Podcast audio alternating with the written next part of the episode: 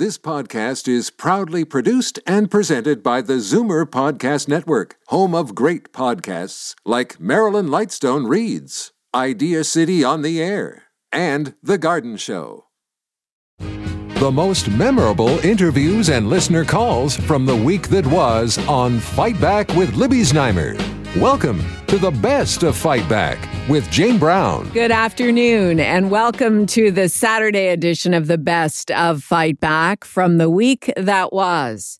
We started the week with a call by the Zoomers advocacy group, CARP, for Premier Doug Ford to fire his long term care minister, Dr. Merrilee Fullerton, for failing to protect nursing home residents against a second wave of COVID 19.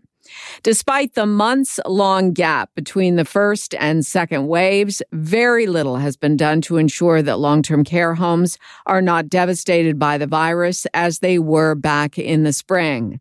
On Monday, Libby Znaimer spoke with our Zoomer squad about the campaign, which has garnered hundreds of signatures on an online petition from CARP members and Zoomer radio listeners.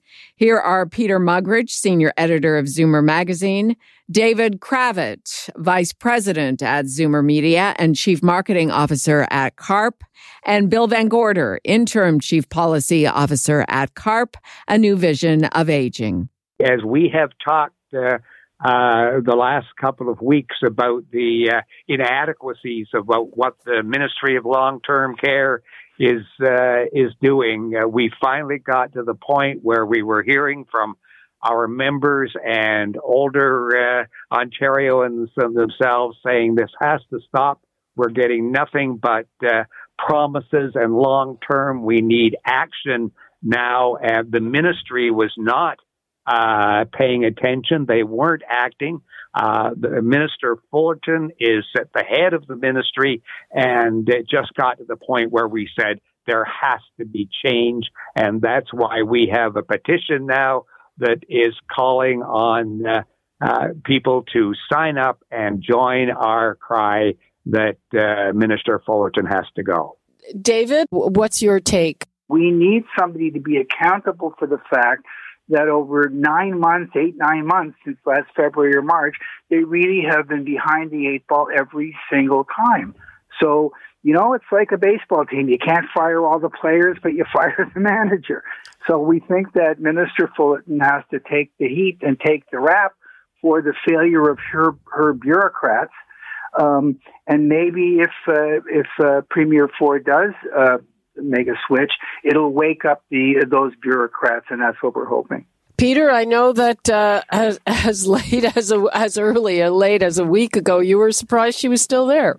When you're when you're long term care minister, you can't pass the buck. You know the, the the the premier can pass the buck about the deaths in long term care, and the health minister can pass the buck, but the long term care minister can't pass the buck. It's it's her bailiwick and um, it hasn't been well run. There's been mixed messaging. All the unions are, are up in arms. The opposition is calling for her head. Um, I, I don't see any anything positive she's done, and um, I'm sure there has been, but it hasn't been well communicated. And I, I, I just I, I think at this point there, uh, there's no other choice but to either ask her to resign or to move on and, and push her out give us the details on the campaign and what you're hoping listeners do, will do, starting with Bill. Well, we want people to go to carp.ca and to look at the petition, read uh, read what we've uh, put there. If you agree with it, sign the uh, petition, petition and uh, and join the group. We'll keep you up to date on what's what's happening and make sure that uh, uh, the government knows how you feel. David? CARP isn't saying uh, get rid of the minister because we don't have a utopian nursing home or long term care home. Uh, you know, it should be perfect. It should be running like a well oiled machine. What we're saying is if you have a short term crisis, have you responded to the short term crisis in a clear, organized way? Even if it's band-aids, even if it's less than optimal solutions. What are those solutions? Instead, we're getting contradictions, missed signals, misinformation. That's the point. It's not that they failed to instantly produce a perfect system. We know that's going to take time and take money. But we have the house is on fire right now, and we're just not seeing enough uh, effort that looks like they're they're in control of what they're doing, and that's the real reason we think the minister's got to go. It needs energy, it needs commitment, it needs clarity, it needs a vigorous hand at the till, and that's not what we're seeing. Peter, uh, your final thought. Um, yeah, you know, even if this doesn't result in the minister's uh, dismissal, and and look, we're not we're not just shouting out to to fire her because we want a, a scapegoat. It's just you know the, the the call might put the heat on her to produce better results, and if that's the outcome, that's a great outcome. You know, we don't we don't necessarily need a a scapegoat, but we need action. And and if this spurs the government and it spurs Dr. Fullerton to action, that, that that's a that's a great outcome as well. Peter Muggeridge, senior editor of Zoomer magazine, David Cravit, vice president at Zoomer Media, and Bill Van Gorder, interim chief policy officer at CARP, a new vision of aging.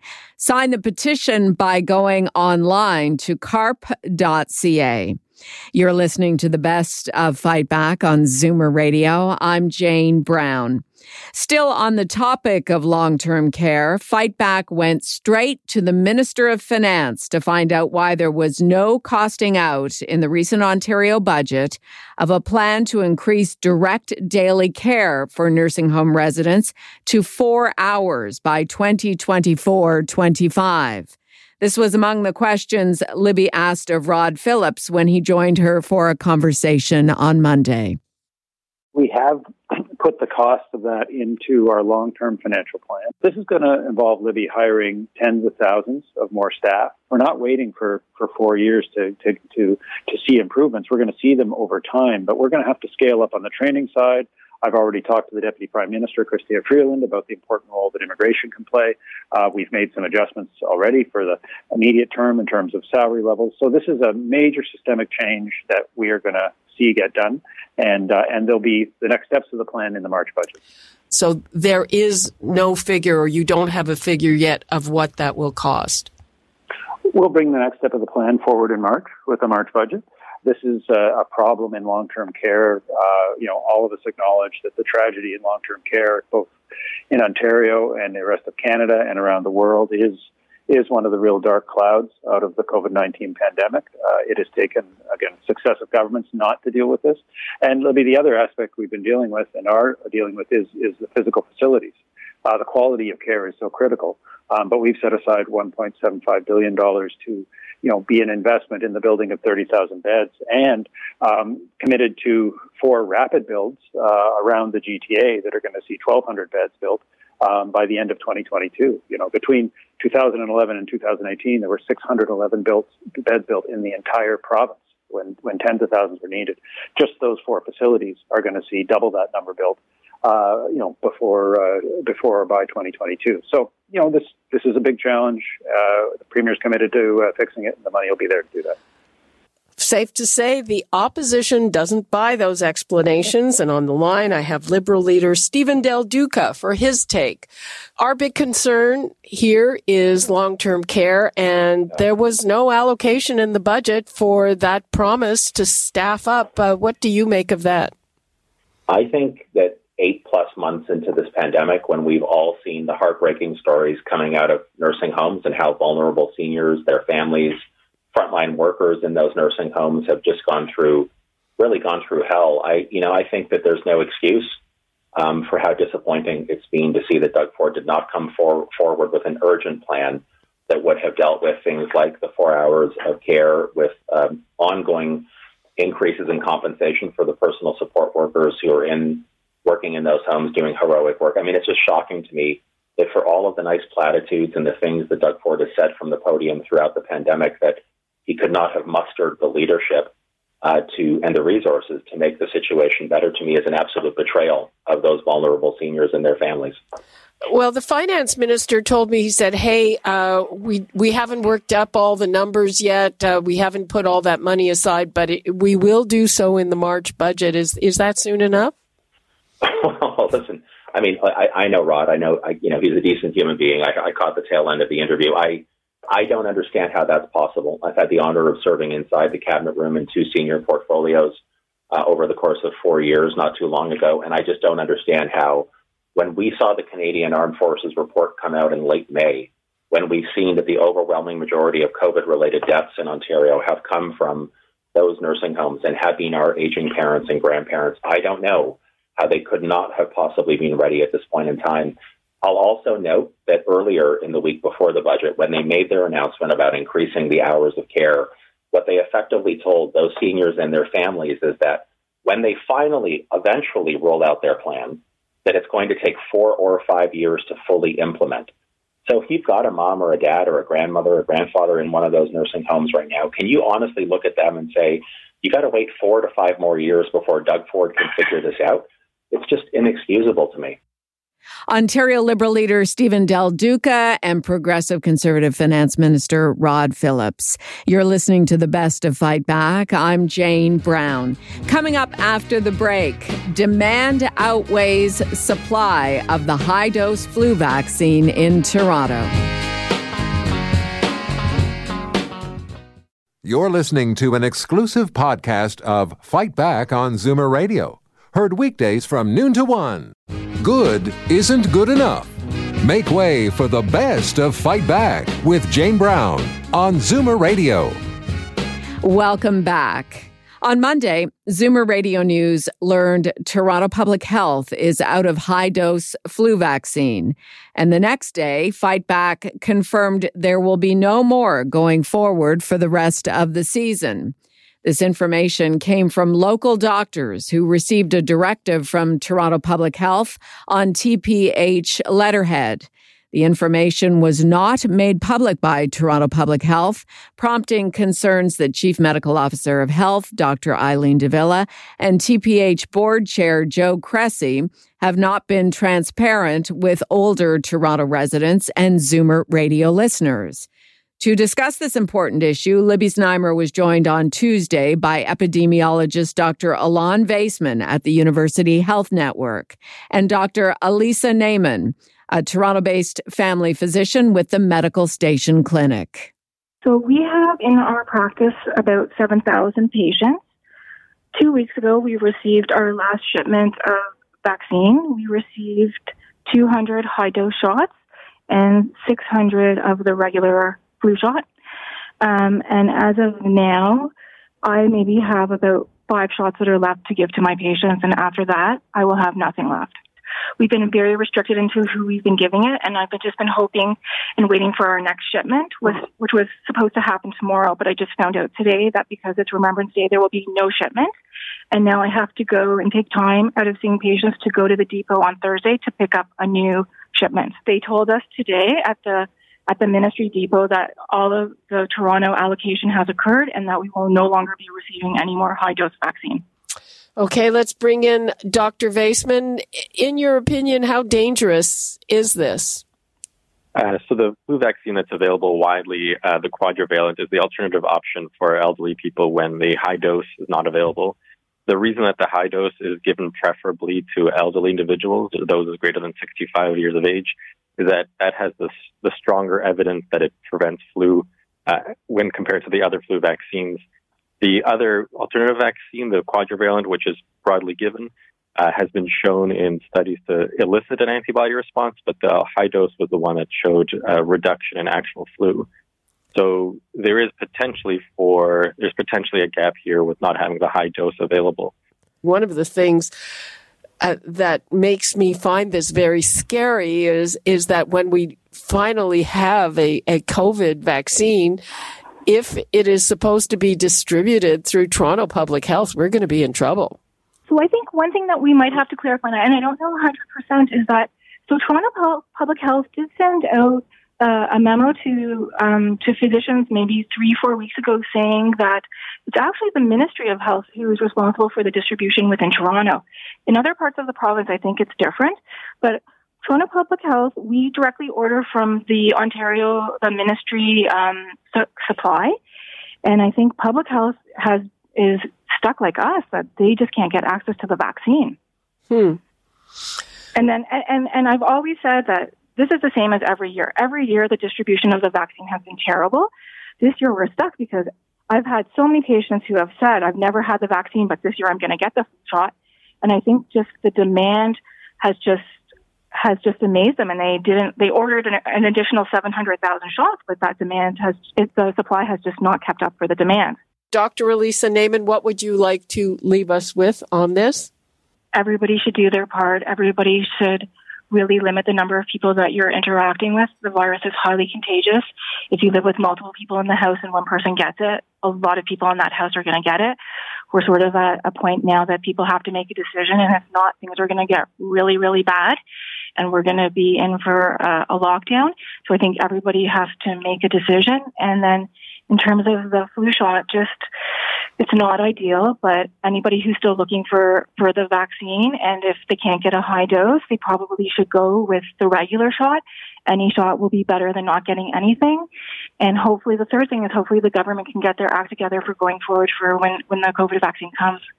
If it's chaos now, it will only be even worse later unless they can make a change. Yeah, I'll say Dr. Vaisman. Yeah, I absolutely agree with the comments by Dr. Naiman. Uh, if you think about when a flu vac- when the COVID vaccine may be available in the springtime or just after that, this next few months are going to be absolutely critical. There's going to be the month where we're, we could potentially see very high degree of mor- morbidity, mortality, or we can see, you know, something returning to closer to what we were like before. So hopefully, with some people adhering to the public health principles, people listening, the next few months hopefully won't be that bad. But right now, the next few weeks will be kind of a big decision point here. What what direction we're going to go in. Epidemiologist Dr. Alon Vaisman at the University Health Network and Dr. Elisa Naiman, a Toronto based family physician with the Medical Station Clinic. This is the best of Fight Back on Zoomer Radio. I'm Jane Brown. Canada's Prime Minister told provincial leaders this past week to resist succumbing to any pressure to keep the economy open during the second wave of COVID 19. Justin Trudeau indicated the federal government will continue to be there to help business owners get through the pandemic. On the same day, Ontario Premier Doug Ford endorsed a plan by Toronto's Chief Medical Officer of Health to keep restrictions in place in Canada's largest city, including a ban on indoor dining, movie theaters, and casinos, to name a few. Libby Znaimer spoke with our strategy panelists about the Prime Minister's guidance when they joined her on Tuesday. John Capobianco, Senior Vice President and Senior Partner, Fleishman Hillard High Road, Karen Stintz, CEO of Variety Village, and Charles Bird, Managing Principal of Earnscliffe Strategy Group in Toronto. I don't blame the prime minister for for taking that particular tact at all. I mean, as as we've talked about for months now, um, the virus is the boss. The virus is the one that decides how soon we're able to reopen our economy safely. And one of the challenges that's been faced by Doug Ford, and which he will continue to face, comes not so much from Ontarians as it does from his own party and his own caucus and his own cabinet, which is something of an ideological sense that, boy, we've we've screw we've tapped down the screws too much and we should allow restaurants to open and we should allow gyms to open. And you know we've just got to learn to live with the virus which is insane right? It's like learning to live with a cobra. You don't. And so that kind of pressure is is corrosive and it is ideologically based and it could be enormously bad for the economy because you, all you have to do is look at the number of cases in Ontario and in Toronto to realize that we have a big problem on our hands. Um, plus, you know, we've got a lot of, uh, we've got the colder weather coming, notwithstanding the last few days. A lot more people inside, Christmas coming, and just an inevitable huge number of family gatherings, and the very real potential that in the new year this thing could explode on us. Karen, how do you see this, and are you worried that you might be shut down again? Oh, I'm still shut down. You, I'm a gym, so I can offer some recreational programming, but 70% of my business is shut down right now. And so, you know, just just to from another perspective is that I've we haven't had any outbreaks at my gym. We have 178,000 square feet and 50 people in this in this building at any given time when we're allowed. And so I have to wonder where the risk is in this building relative to a grocery store, relative to other um, businesses that are able to stay open, relative to factories that are able to continue to operate. Um, so from a you know, not, and I, I don't, I don't believe we should, you know, I mean, the virus is with us, and I do believe we have to live with it in a risk-based approach. And I'm not suggesting that we just go willy-nilly and just open things up. But the reality is, I've been closed for four weeks, and the numbers are still going up. So my question as a as someone who's running this business is where is the transmission happening? Because it's not happening at gyms because we've been closed. Well, and yeah, so I think it is fair to question public health to say what is your data revealing in terms of a strategy to actually combat the virus because I don't think the virus is in charge. I think we have tools at our disposal to ag- aggressively target it in a way that maybe we haven't been fully utilizing. John, yeah, you know what? I'm far more in, in, in line with um, with Karen than I am with Charles on this. I think that we, you know, we, have been at this now since March, uh, and we're now coming to, we're now nearing end uh, year end, and, and certainly there's no there's no uh, sort of line in sight here with respect to how we're going to be able to cope with this. I think we we're all starting to deal with it. We're all starting to live with it in a way that is much more risk uh, sensitive, and, and governments are still trying to grapple with the need for, for health and, and ensuring everybody's health care with respect to also making sure that the economy is still uh, rolling. You know, we can't we can't come to a complete shutdown yet again. We just can't do that. And I think that their governments are trying to come up with some ways of being responsible by saying, look, if there's more data now that we know this virus, now that we know where it's where how it's being dealt with and, and whatnot, that there's ways of being able to deal with it in a way that's responsible. And I think that there are restaurants. I've been to a number of restaurants since you know since the stage two and now modified stage two, and I got to tell you, every restaurant that I've gone into is exceptionally careful with respect to what they do. They clean, they, they take your number down, they try, they trace, they're always wearing masks. You can't leave the table without a mask. You can't be more than two or three people at a table. So there's a lot of responsibility. Now, of course, there's always exceptions to that. But I think that if you shut down restaurants, you're going to force people to have mm-hmm. social gatherings in person. Yes. At least if, if you have if you have them in restaurants, there's at least some way of being able to trace and track them, and also some way of being able to control them. And I just think that you shut those down, you're gonna you're gonna ask for people, especially when we get close to Christmas, for more social gatherings, and that's where the spreads are going to happen. John Capobianco, Senior Vice President and Senior Partner, Fleishman Hillard High Road, Karen Stintz, CEO of Variety Village, and Charles Bird, Managing Principal of Earnscliffe Strategy Group in Toronto, Fight Back's Tuesday Strategy Panel. I'm Jane Brown, and this is Zoomer Radio's Best of Fight Back. Still to come, what you had to say about the week that was, and the Fight Back Knockout Call of the Week. You're listening to an exclusive podcast of Fight Back on Zoomer Radio, heard weekdays from noon to one. Zoomer Radio, pulling no punches with the best of Fight Back with Jane Brown. Fight Back with Libby Znaimer brings you comprehensive coverage of the news stories that interest you and your reaction to them on the phones. We've gone through the audio. Here are some of the best calls of the past week. Joan in North York called about how challenging it is to fill jobs for personal support workers in nursing homes. I'm an old RN. I've worked in nursing homes. But the thing I keep hearing from everybody is why hasn't the government ordered um, or actually hired PSWs? Do you personally know anybody? Or does anybody at the station or anybody that's talking know any people that want to take a course to be a PSW and to be able to clean up the feces and the urine and all the things that go on. It's not a happy job. And um, again, we keep talking about it, but where are we going to get them? How much are you going to pay them to make it worthwhile? I don't know if anybody has any answers to that, but uh, I'd like to know everybody is complaining about it if they know anybody that'll take the course. Will they, in fact? And now. Fight Back's Knockout Call of the Week. There were a lot of great calls this week, but the winner of the Fight Back Knockout Call of the Week comes from Ray in Jordan, Ontario, who phoned about Remembrance Day and his memories of World War II. I was probably four and a half or five years old, and the war came at the end.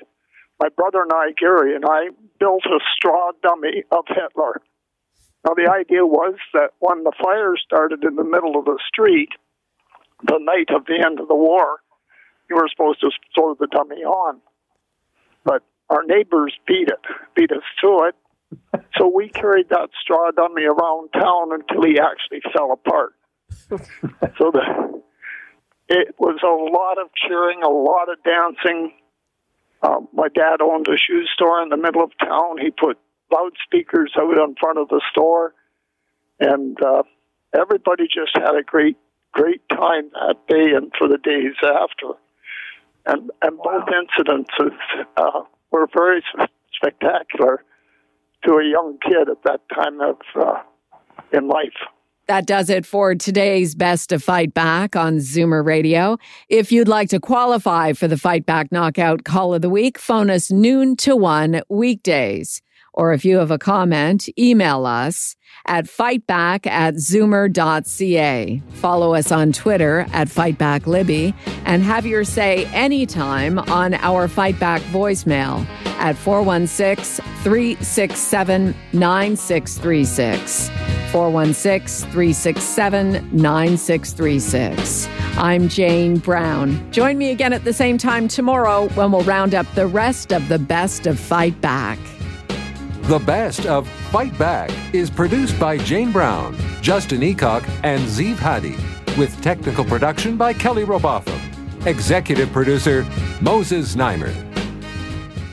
This podcast is proudly produced and presented by the Zoomer Podcast Network, home of great podcasts like Marilyn Lightstone Reads, Idea City on the Air, and The Garden Show.